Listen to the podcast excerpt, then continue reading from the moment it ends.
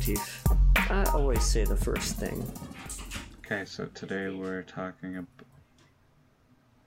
Wait, what? What'd you say?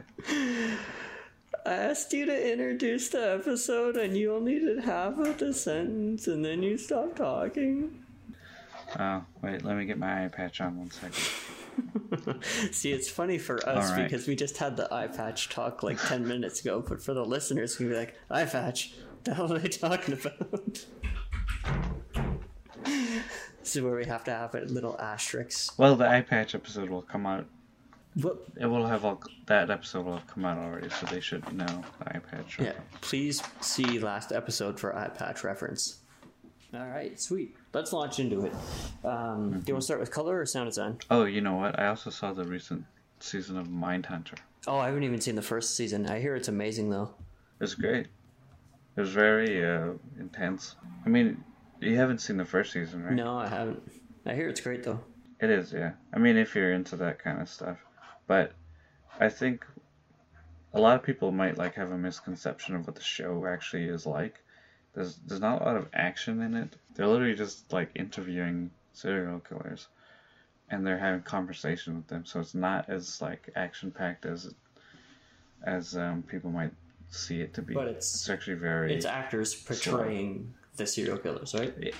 it's very accurate. Mm. Yeah, it's very accurate. They, they do a very, very good job of like covering their their tracks and making sure it's like as close as it could be. Okay. Um, but it's such an interesting show, um, and the reason I brought it up is I remember I remember um, reading an article about like uh, David Fincher's process on how he goes through color correction. And I've never seen a director be that specific about what he wanted. And I was like, that's exactly what I want to do. So why? What did he say? I want to do. Well, he was just like, um, this colorist was like, he'll send a frame of something to, to Fincher, and he'll be like, oh, I want the I want the blacks at this level, and I want, you know, the highlights to sit at this level, and uh, you gotta like do this and that, and take out this, and it's so specific. It's not like this like, oh, I just want it to feel nice. it's like he's so clear about what he wants from that process. And I'm like, that's exactly what I want. I want to be that specific. If I have to work with a colorist, if not, I'll just do it myself. I was gonna say, do you Um, think you're ever gonna work with a colorist? Yeah, at some point. Yeah. You know, if you work on a project that's just like too big to do on your own, you you have to h- start hiring people. Hmm. If I ever, you know, get privileged to work on a project where where it's too big that I can't do it myself, which might be a good thing, then I, I definitely would. Um, And, and what kind of things did Yeah. he say? Like, eh, so you said bring the blacks to here, the colors. Did he get more in depth than that? Yeah, I mean, he'd give specific values. Like, he'd actually give you number values of what he wanted Wow. um, for certain parts of the film. And I was like, that's like super technical Yeah. for a director. Um, but I'm like, that's exactly how I would want to talk to people I'm working. I want to give them exactly what I want. And I think that's, it, it's different for everyone, obviously. But I'm a very technical person. And I like to have that kind of control over what I what I want. Um, you know, he he would get a screenshot of like a scene, or like a wide shot, and then he'd take like a, a pen and like circle parts of the scene and, and like put a mask there and and all this other stuff, and it was so specific, and I was like, you know, that's kind of how detailed I want to be. I think that's Um, Fincher as a whole too, because you always hear like, even with his actors like Ed Norton and Brad Pitt, and, like really really high up guys, he'll line read to them. He'll be like, "Say it exactly the way that I'm about to say it to you now." Whereas a lot of directors, that's like a huge faux pas where they're like, never even consider doing that, right? So I think he's that involved in every aspect of it. I don't think I've ever heard Fincher giving a line reading to an actor. Really? No, I remember. He, I actually specifically remember listening to an interview with an actor saying he's so meticulous about what he wants. Like he's, you know, he's so clear on what his vision is, but he's never given me a line reading or anything like that. I think Okay. I heard someone say that. Um, I'm gonna have to investigate but I think there's a reason. Yeah, he, he's he's actually very collaborative with actors, and he and he likes to to work with them and, and, and get what he's going for. That's why he does so many takes because he's trying to build the environment to get the best performance, and he wants it to become so matter of fact and not not like so cerebral where they're thinking about it too much. That's why he does it that many times and stuff. Um, but he's actually not like like a monster to work with. He's very like detailed and he and he gets what he wants. But he's also a very like chilled out person. Mhm. Like apparently actors have a lot of fun working with him. I think that's why Brad Pitt works with him so much. Um, I mean, Brad Pitt seems like a very like chill, like down to earth guy. So I think if he hung out with David Fincher a lot, then they'd probably get along. And I think if you can't get along with Brad Pitt, you're probably an asshole. yeah, that's pretty fair. um, I think there's a a distinction that like David Fincher comes off kind of like Stanley Kubrick, but I think David Fincher is not as like nuts. Um, like he's he's apparently very nice to people he works with. Um, I haven't heard anyone say anything bad about him. and that's good. You should always be nice to everyone. Um, okay, so let's jump into this. Do you want to do sound design or color grading first? I'll start with color. Just 'cause Yeah. I was talking about Mindhunter. Yeah, yeah, of course. Yeah, like even before I went into into my color grade, I was I remember watching Mindhunter and be like, that's so specific. You know, it, it was very controlled, and I wanted to have the same effect with the short film. I wanted it to be very controlled. I don't want it to look like Mindhunter. That would be such a weird choice to to make. But what I did want is to have like a very uh, clear feeling to what the world was to be. And I remember when I did the initial grade, I just wanted everything to look nice, so that's what I did. And then when I looked at the film afterwards, I'm like, I don't know if this really like fits aesthetically of what the film should be, because it looked beautiful, and I was like, I don't know if it should look beautiful all the time. Mhm. So I started to like change the light, sorry, not the light, change the color of the scenes, and and kind of like pull things back, and and I got so detailed about like every little thing I saw in the frame, and eventually it, it led to like a much more rich image in that it felt like it, it completely fit the aesthetic of the movie. Because you know there's certain scenes that happen in kind of like industrial areas like in, in the outskirts of the city. And it had originally like a very warm nice feeling to it. I'm like it doesn't really complement the place we're in because it's kind of a dingy shitty place. So you know i would like readjust the color and and take away like tones in this and and adjust like green to look a certain way and, and cool everything down and, and pull back on any like bright colors and I completely changed the, the tone of the scene. Whereas like if I did it the other way and I just wanted it to look nice and cinematic, it would have worked fine.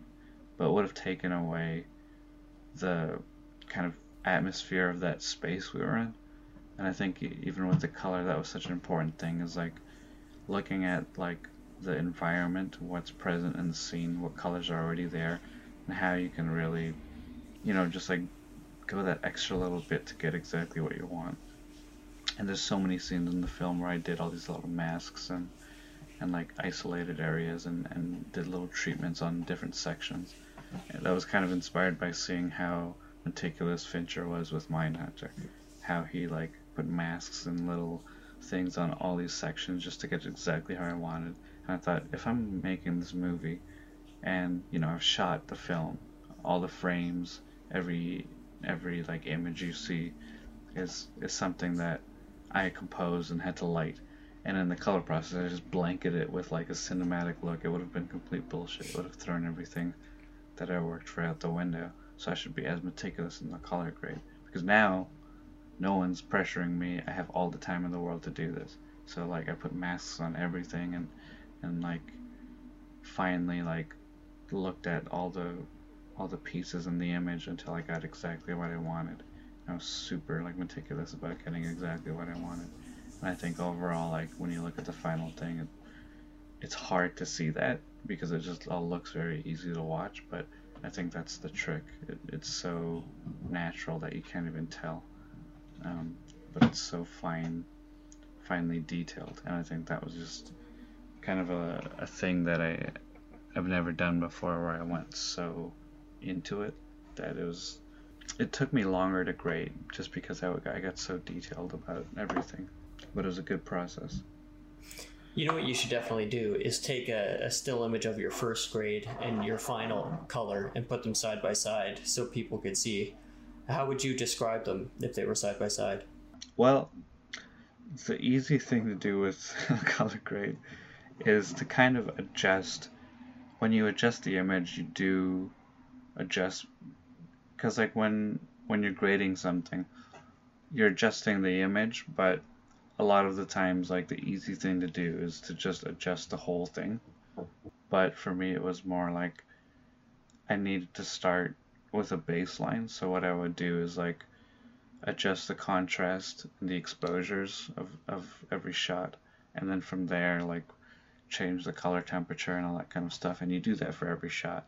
But with this one I thought I can't just do that simple kind of grade I need to get very like into it. So I, I got into it to the point that like when you looked at the at the image like it, it was so hard to just get there with like a general grade whereas the first grade I did in the film it was it was very general you'd look at the whole thing and it would look you know nice but everything looked kind of like it just had like a filter thrown on it that was kind of the the look and I was like I, I need to like go through every point of it until like it's almost like it there isn't a color grade on it. It just looks exactly like as as it should.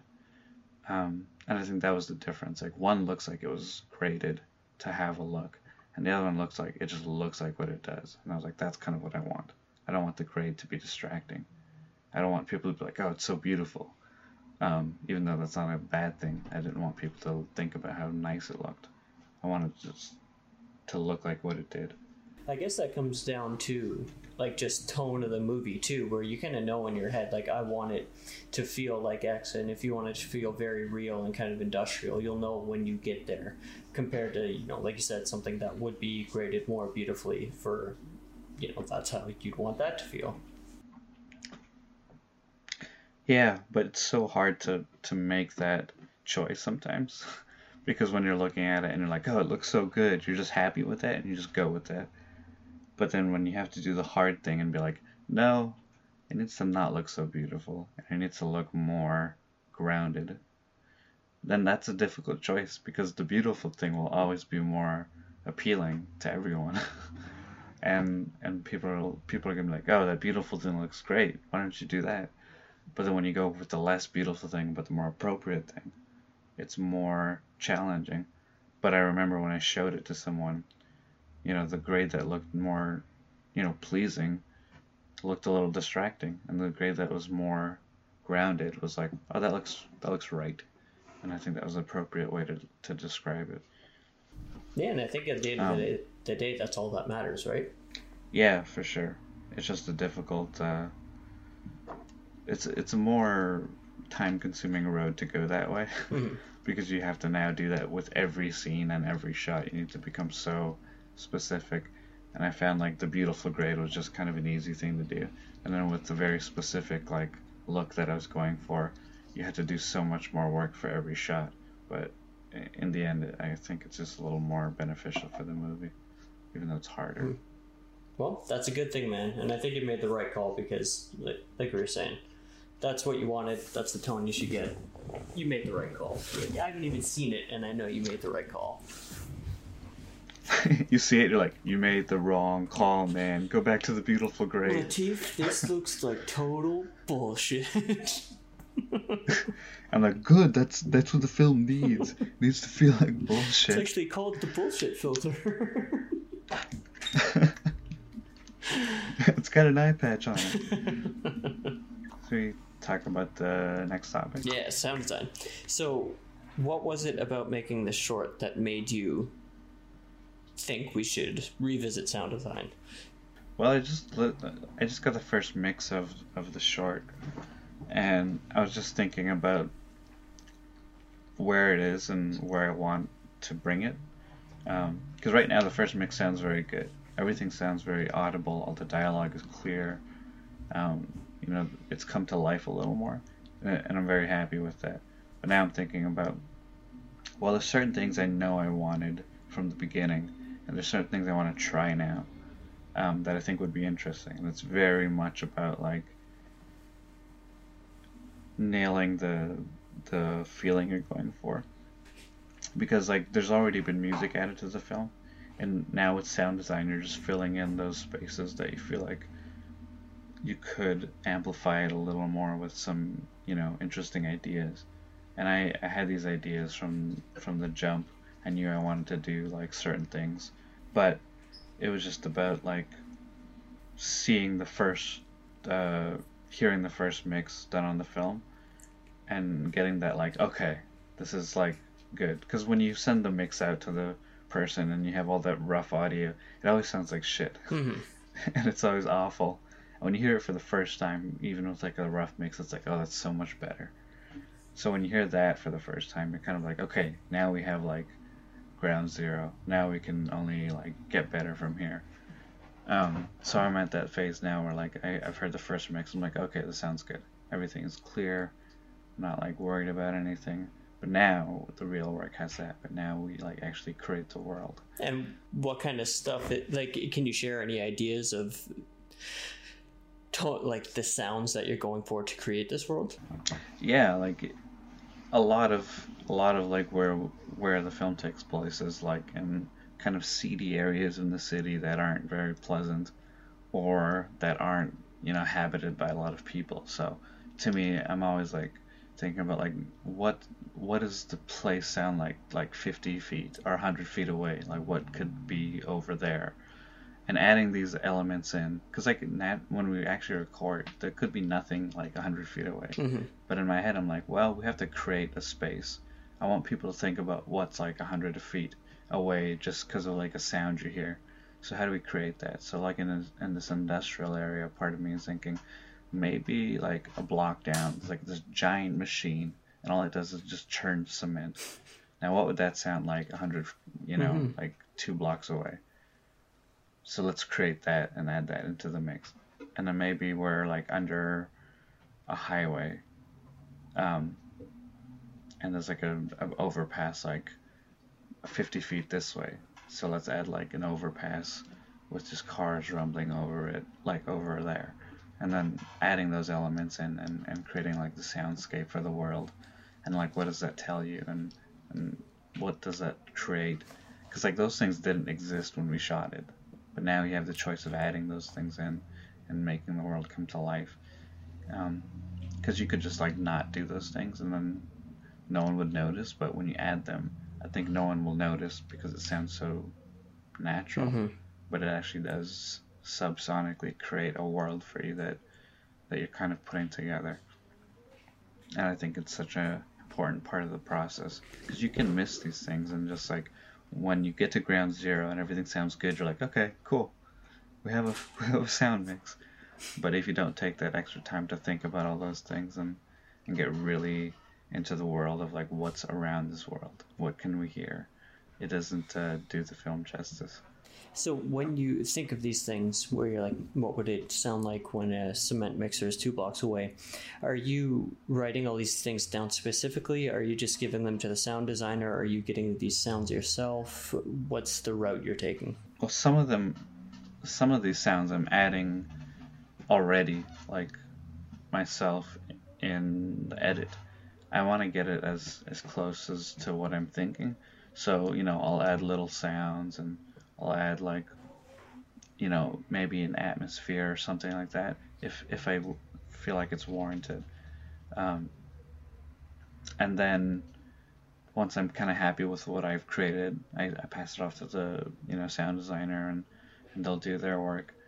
And then when i when i hear what they've created and and like kind of what they put together and these a lot of these positions are, are mixed into one. Because the person doing my um, post sound work is just one person so they're kind of doing everything. So i might be kind of like bundling a bunch of jobs into one person but you know they're doing pretty much all the sound design and adding like ambiences and all that other stuff. But generally they like they added a few things that I didn't think of that I, that I thought was really interesting. Um, but then from there, I'm getting new ideas about like, oh, maybe we can do this and this based off like something they tried. Um, but there are some things that I'm like, well, I don't think that that works, or I don't think that's believable. Um, but like, it, to me, that's like the best part of the collaboration. Like you hear something they've tried, and then now you elaborate on that and build more and go further. It's just like the the natural progression for me. Um, I think it's different with different departments, but to me, the sound design process is like the most interesting, where you hear one thing and it kind of leads you to a different world, and creating like the appropriate space and, and place for that. Um, it's not always easy to just do it on your own. So when you hear someone's ideas, you can kind of riff off of that and create create the soundscape for every location and every every space you're in. Yeah, I mean, all of that sounds very, very appropriate, especially like the amount of forethought that goes into that. Was that something that you had from the script, or was it when you started seeing the put together project? You're like, okay, now let's start thinking of this. I mean, a lot of the little details came in the in the script stage. Like there are a lot of sounds that I wrote into it, but the stuff that's more like in the distance and the ambient surrounding sounds, I, that wasn't like stuff I was thinking about when I was writing it. A lot of that stuff is added after the fact. Some of it in editing, and then some of it like even later um, in the process after picture lock. Um,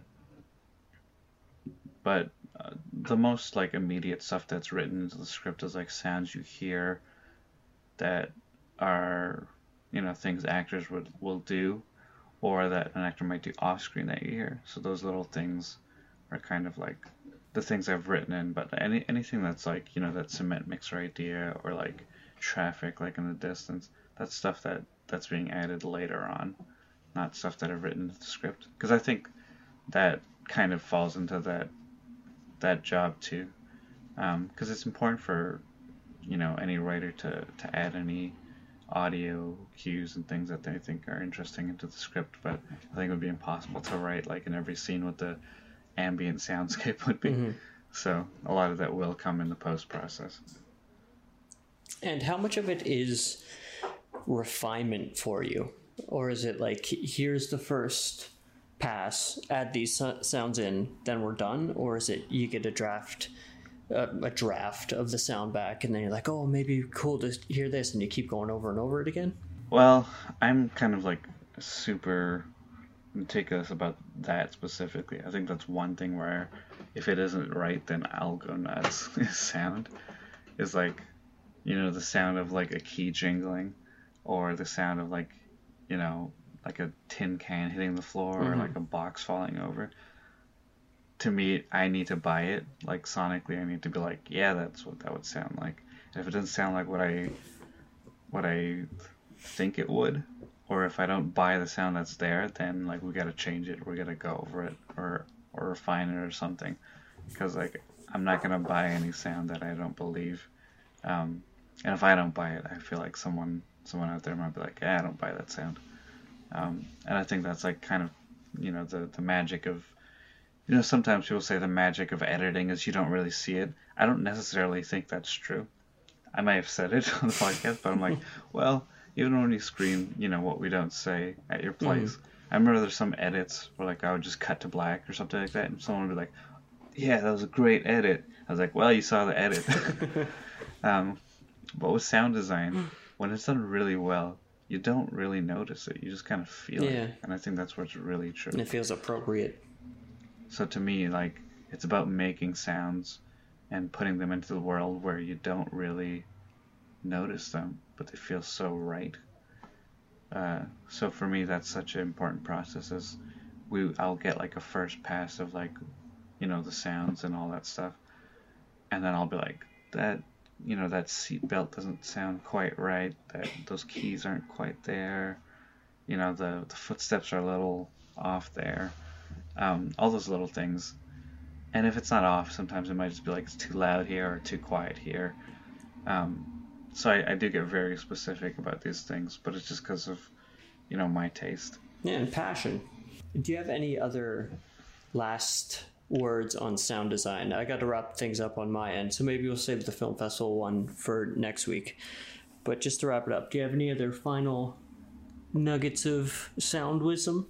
Um. Uh, I just, I guess, just really think about it before you, before you finish the process. I think a lot of people will be very happy with a clean mix, but then they don't do the the extra work to think about, you know, what that world really like, feels like.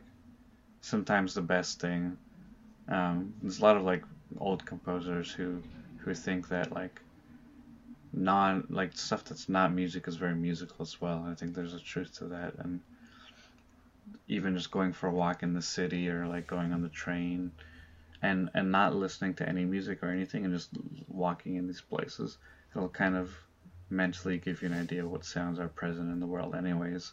So that might be a good way to to even start your your journey into that part of the process. I agree. Go for a walk. I agree. All right. Well, until next week and another eye patch, I'm Matt Ralston, I'm a thief. and this has been Filmcraft. What, when are people going to be able to see your movie, by the way? Well, you'll you'll probably see a cut pretty soon. I think I'll hmm. probably be able to send you a link, but I remember. I think I said, "Nah, I'm not gonna make a trailer for this, but I might make like a tiny, tiny teaser because I have a feeling that it's not gonna be online immediately. Yeah. So that might be actually might actually be a good idea to to make a little teaser. All right, man. Well, I'm excited to see it. I'm sure the listeners are too. And yeah, we'll be giving them more updates. Podcast brought to you by Pippa.io. It's P-I-P-P-A.io, podcast hosting service. It's cheap and awesome. Bam. All right, until next week.